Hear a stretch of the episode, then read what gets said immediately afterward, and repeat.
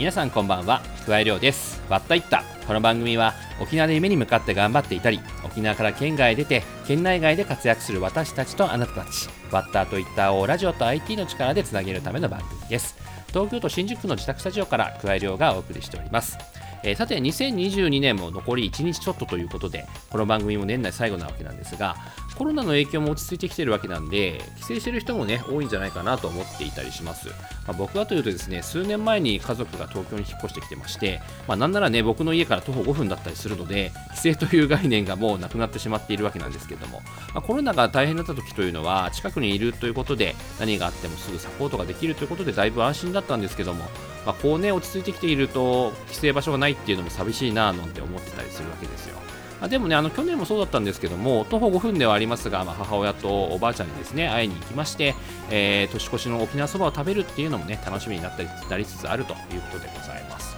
えー、そしてこの時期になるとね、あのサッカーや野球はオフということで移籍話だったりとか、選手の引退も報道されるわけなんですけれども、やはりこう自分がずっと応援している選手が引退するというのも感慨深いものがありまして僕自身ねスポーツはいろいろ見てるんですけどもずっと応援してきた選手の引退試合は欠かさず行くようにしておりまして最近だと2020年に、えー、プロレスラーの重心サンダーライガーさんのです、ね、引退試合を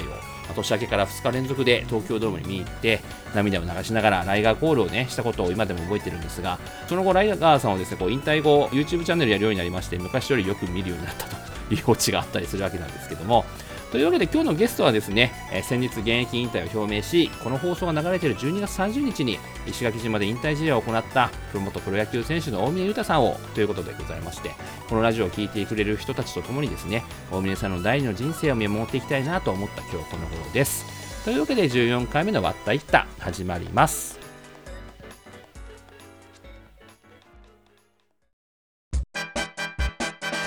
割ったいったこの番組は家庭や家族の悩みをカウンセラーに無料相談できる一般社団法人歩むクラウドサービスフォトブリッジを運営する株式会社バリューブリッジ他各社の提供でお送りします。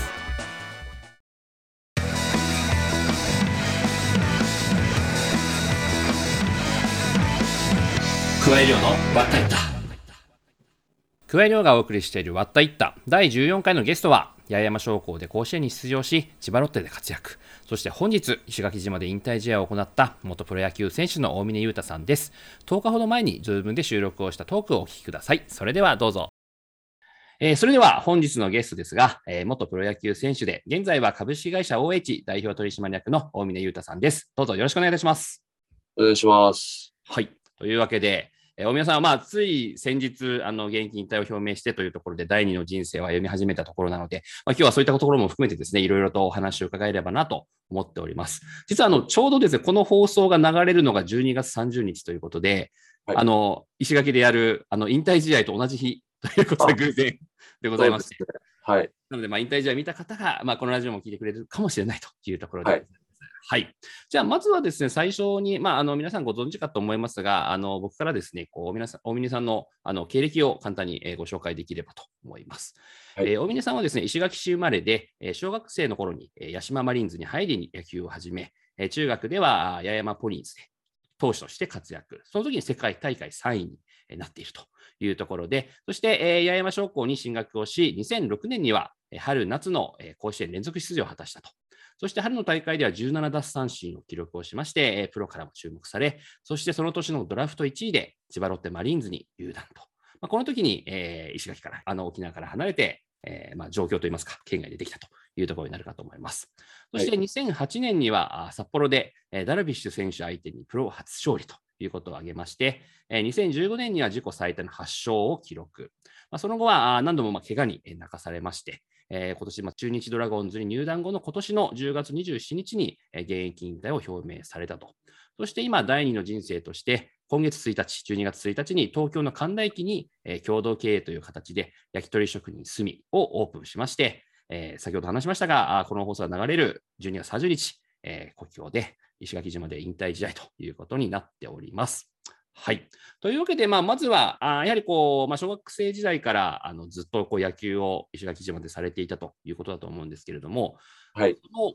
なんでしょう、10年近くですか？はい、いかがでしたか？その石垣島時代の野球という観点でいきますと。いやー、ちょっと、なんていうんですかね。やっぱり自分が好きで始めた野球が仕事になっていくっていう、なんていうんですかね。その最初の方は違和感というか、戸惑いはもちろんありましたね。こう、自分の中では楽しくやりたいなと思ってたんですけど、はいやっぱり周りの先輩たちがこう、なんていうんですかね。もうちょっと生活もかかってると言いますか、うんうんそういう生半可な気持ちはできないなっていうのはありましたね。なるほど。あの実際にそのプロ入りを意識したのが、まあ、高校の2年生ぐらいですか？いつ頃とかそうですね、はい。プロのスカウトが来ていただいてるのは分かってましたけど、はい。やっぱりこう、いけるというか、その評価をされてるっていうことが自分自身の中で、こう、本当なのかなっていうのがあったんで、うん。やっぱり自信もそこまでなかったですし、うん。甲子園出て、こう初めてこう、抑えてというか、試合で勝って、あ、自分ももしかしたらいけるかもしれないっていうふうに思えるようになりました。甲子園でこうプロ入っても大丈夫だろうという自信をまあ持って、そこからまあより本格的にというか、まあ、プロを意識してはいそうです。といですね。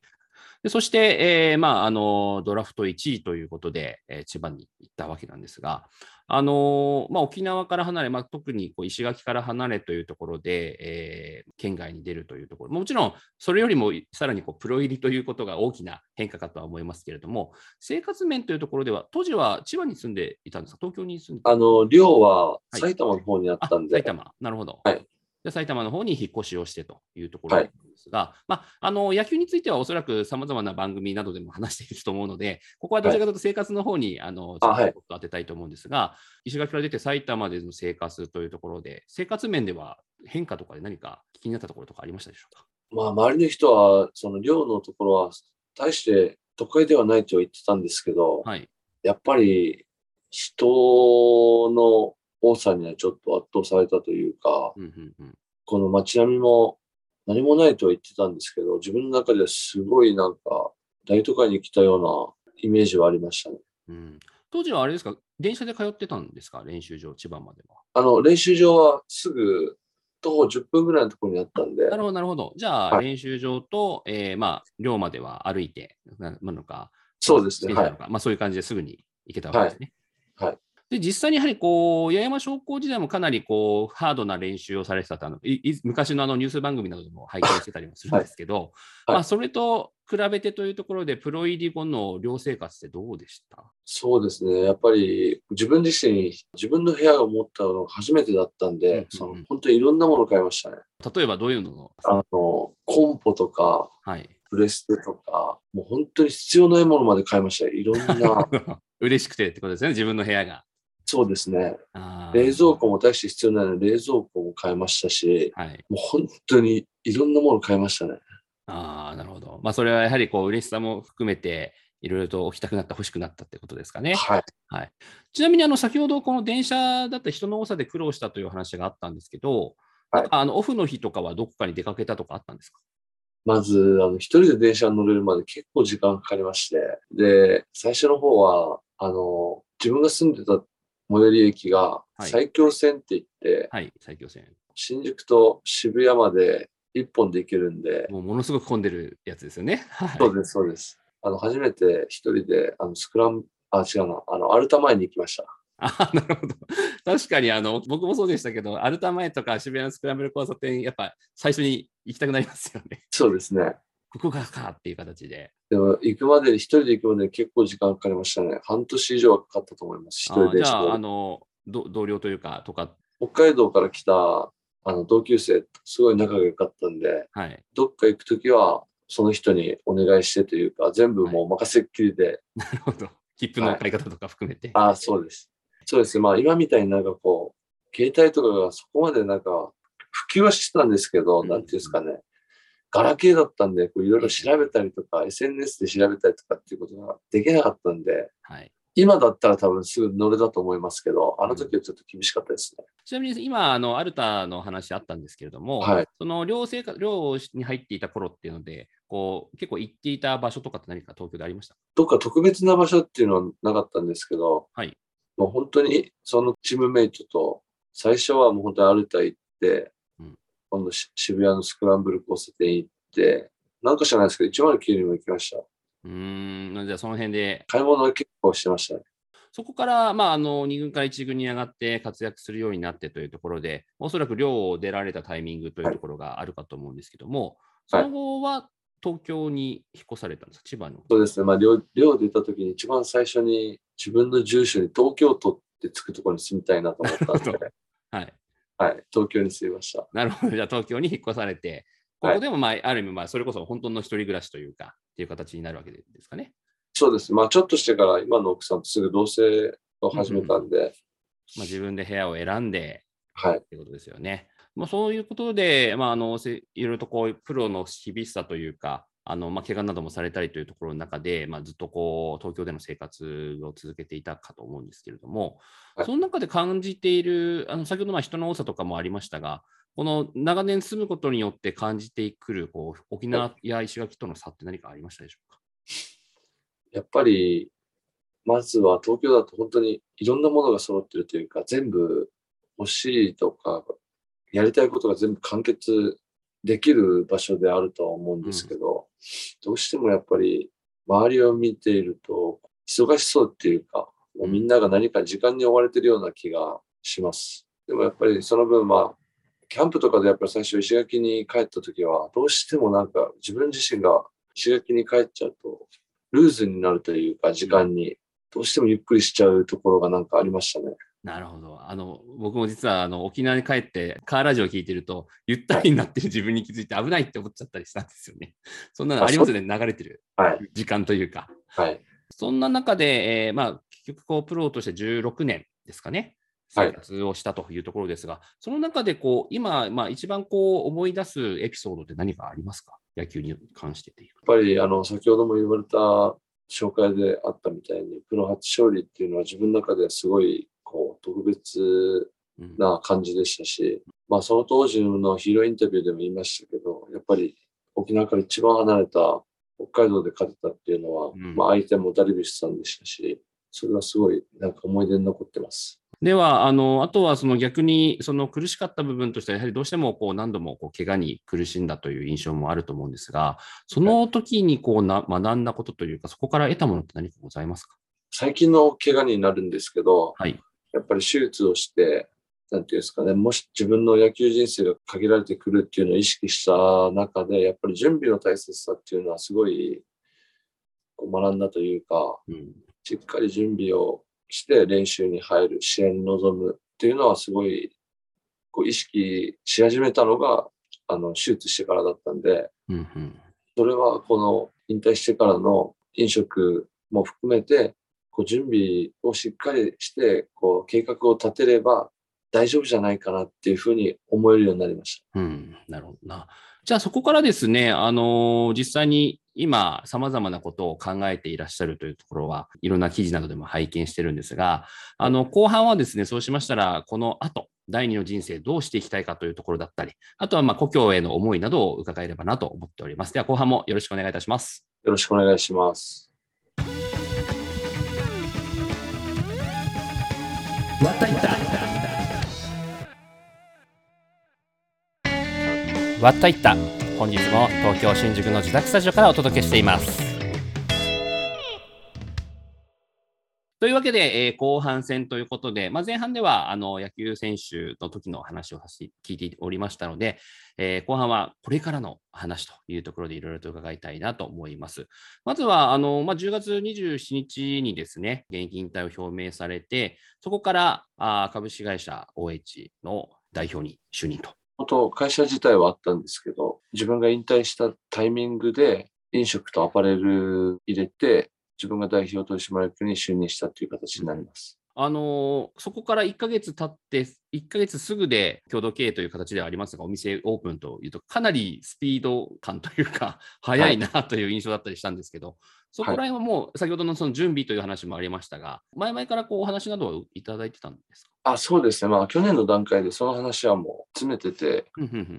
もともとは名古屋に出す予定だったんですけど、はい。神田にいいこう物件が空いたっていうことで、それが神田にまずなって、うんうんで、そこからはもう結構、ポンポンポンポン決まっていきました。もともと、こう、共同経営やってる友達が飲食を4店舗ぐらい持ってる友達なんで、あじゃあもう経験されてる感じなんですね。あ、そうです、そうです。うんもうそこにただ自分が乗っかって、オペレーションとかも全部そっちの、あの、やり方についていってるっていう形だけなんで、うんうん、やるって決まってからは結構スムーズでした。今どうですか？あの、オープンして20日ほど経ちましたけれども。いや、本当に毎日いろんなお客さんに来てもらって、本当にロッテファンの方や野球好きな人たちがたくさん来てくれてるんで、昨日、一昨日も本当にロッテ時代の選手とスタッフの方が来てくれてるんで、すごいあありがたいですね。今じゃあもう来年に向けてはもう何店舗か、もう計画も進んでる感じなんですかね？で、あの、本当に自分の中で、このホールというか現場に立ってるっていうのも、はい。先ほど言ったみたいに準備の一つとして、うんうん、自分も今後、お店を、自分自身でお店を出したいんで、うん。そのための勉強というか、修行というか、その形で自分はこの現場に立ってます。じゃあそこで経験して、まあ、ホール、はいまあ、現場を知って、飲食を知って、そこからさらに展開をしたいというところなんですね。そうですね。まあ、それも、なんていうんですかね、野球で勉強したというか、はいやっ。ぱり、こう、口で言うだけじゃ、こう、野球の場合は後輩とかもついてこないですし、なんていうんですかね、こう、慕ってくれないというか、うんこう自分が教えたいことをこう伝えられないっていうのをすごい感じたんで、うん。やっぱり自分自身がちゃんとしっかりしてやってるっていうところを見せないと、こう自分が経営者っていう立場になった時に、この部下の人たちがついてこないのかなと思ったんで、うん自分もしっかり全部を経験して話していかないといけないかなっていうふうに思ったんで、今は経験っていう形でその現場に立つようにしてます。なるほど。そうすると、まあ、率先してはい、背中で見せる経営者を目指していくというところなんですね。そうですね。はい。ありがとうございます。で、あの、今は実際、週何ぐらいでホールに、中に入られ入られてるんですか？まあでもありがたいことに、土曜日、日曜日って結構イベントが入ってたりしてるんで、その時はちょっと出れないですけど、はい。今のところそういうイベントがない限りは基本的に、はい、なるほど。現場には行ってます。なるほど。でもたまにちょっと打ち合わせとか、はいそういうので休んだりしてるんで、今後なんかホームページに出勤日をカレンダーにこう入れていこうかなと思ってます。そして、えー来年はアパレルの方も展開されるということで、そのあたりも今お話しいただける範囲で構わないんですが、どういう展開をされる予定なんですか？それも、まあ準備というか、はい。現役時代からそういうふうに T シャツとかすごい興味があったんで、うん。まあもうデザインとロゴとかも現役中にある程度はもう作ってたんで、あなるほど。はい、名前も。本当はもうちょっと時間を経ってからアパレルをしようかなと思ってたんですけど、もう結構いい感じでその飲食もスピーディーにこうできできたというか始めれたんで、うん。もうテンポよくやりたいことをいろいろやっていこうかなと思って、もうすぐアパレルもすることになりましなるほど。もう来年ど、例えばウェブショップをオープンするとか、もしくはリリアル店舗をオープンするとか、た。あ、ウェブですねウ。ェブで。なるほど。はい。一応、うん、2月までには、こうなんか販売できればいいかなと思ってます。あーじゃあ、まあ、もともとすでにもうデザインなどもされていたものを、はいまあ、はい商品化して、そうですね。まあ、なんていうんですかね、一回、一昨年ぐらいに、まだそのブランドロゴは入れてなかったんですけど、はい。デザインが出来上がってたやつは T シャツで一回作ってるんですよね、遊びというか。うん。まあ、それにロゴとかタグをつけるだけなんで、スムーズにいくかなと思います。じゃあ、来年はその飲食の部分と、えーアパレルというところに注力して展開していくと。いや、でももう一つあります。やっぱり自分自身、今年1年間っていうのは自分の中ですごい勝負をしてた年であって、はいもうダメだったら野球と区切りをつけようって重いキャンプからスタートしたんですけど、こう最後自分がもう戦力外だなってある程度思い出した時に、もう本当にこれで野球を終わろう、勝手に野球と縁を切ろうと思って一生懸命やってたんですけど、うんうん、やっぱりクビになってみると、いろいろ携わってくれた人たちとか、仕事を振ってくれる周りの人たちが、野球関連で繋がった人たちがお世話してくれて、はい。やっぱり野球に恩返しをしないといけないなと思って、うん。何ができるのかなって考えたときに、やっぱり自分は怪我も経験して、食事の大切さとかもいろいろ学ぶことができて、ぱりそれを子供たちに、こう、還元というか、恩返ししたいなと思って、関東だとアカデミーとかそういう栄養学とかやってるとこがたくさんあるんで、はい。それだったら沖縄にそれを還元できればなと思って、今沖縄でそういう、まあアカデミーまではいかないですけど、定期開催とかで野球をこう教えていけたらなと思ってます。あなるほど。それは対象は小学生とかですか？あ、中学生も一応。はい。うん、じゃあ、この後はたびたびそのタイミングを見て、沖縄の方でそういった、まあ、イベントというか、講習というか、っていうのもやっていきたいという。そうですね。今ちょっとそこの話を年明けて一回沖縄の方に協力してくれる方とちょっと打ち合わせしに行きます。うん、なるほど。じゃあ、それも実現に向かって進んでいく感じですね。はい。じゃあ、そんな、まあ、沖縄への思いというところを今伺ったところで、あの、沖縄でのフェイバリットスポットを皆さんに聞いてるんですが、大宮さんにとってはいかがですか、えー、八島小学校の裏にある海岸というか、テトラポットがあるところが、海岸でいいんですかね、あれ。なるほど。まあ、ビーチとかではなく、もう本当に、あの、地元だった、まあ、八島小学校の裏にすぐ海があってと。そこはどういう時に行かれてたんですか？いやー、結構行ってましたね。本当に遊びに、ただ遊びに行くというか、ただ行く時もありましたし、野球の試合の後とか、早く終わった時は行ったりとかしてましたね。あそれは中学、高校でも、高校ですね。高校の時も何度高か行って校の時も、はいなるほど。今でも実家に帰ったりするときに行ったりします？あの、実は実家が何年前ですかね。まあ10年ぐらい前に、お家が引っ越ししたというか、当時はちょっと自転車でちょっと離れてたんで、10分15分ぐらい家からはちょっと距離ありましたけど、はい。今はもう全然歩いても行けるんで、なるほど。じゃあ、より行きやすくなったっていう感じなんですね。散歩とかはよくしてましたね。そのああ、じゃあ逆に、あれですね、来週ぐらいは石垣島帰ったときには。行ければいいんですけど、なんか結構日程聞くと忙しいっぽいんで、ああ、なるほど。ゆっくりできなそう。はい。まあ、その流れで、えー30日にある引退試合というところで、どういう形の経緯だったんですか？自分のもう高校から仲がいい後輩で、まあ酔っ払いながら電話かかってきて、引退試合を僕がちょっと考えてるんですけど、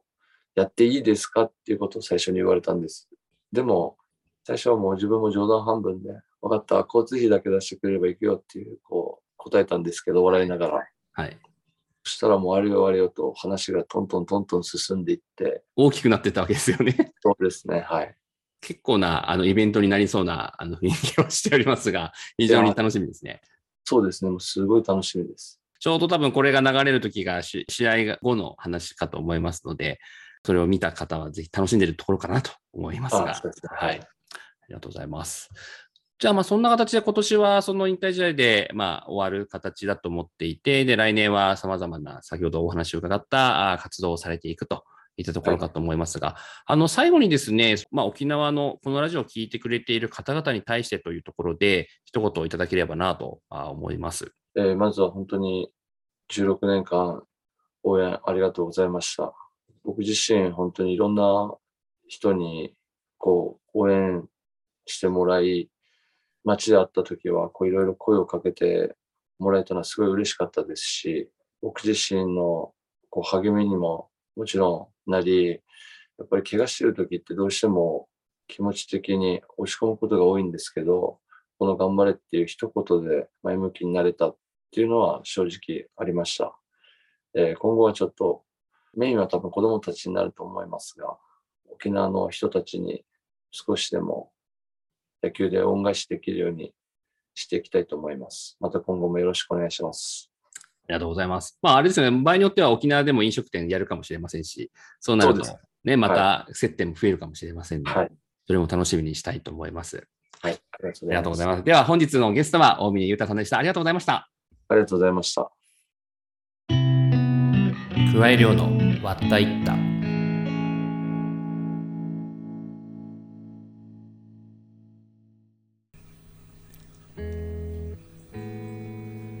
割ったいったこの番組は家庭や家族の悩みを専門カウンセラーに無料相談一般社団法人歩む企業を次のステージに進化とともに株式会社進化他各社の提供でお送りしました。というわけでエンディングです。大峰さんとのトークいかがでしたでしょうか、まあ、今頃引退試合も終わった頃かなというところですが実はオンラインでの収録の後にですね実際に大峰さんの焼き鳥店に行ってきたんですけれども月曜日というのに大繁盛で満席だったということなんですが名物の焼き鳥だったり刺身も美味しくてですねリーズナブルだったんでその人気も名付けるなというところで焼き鳥職人すみ東京神田にお越しの際にはぜひ飲みに行ってもらえればなと。大峰さんもですねいれば写真も一緒に撮ってくれると思いますよ。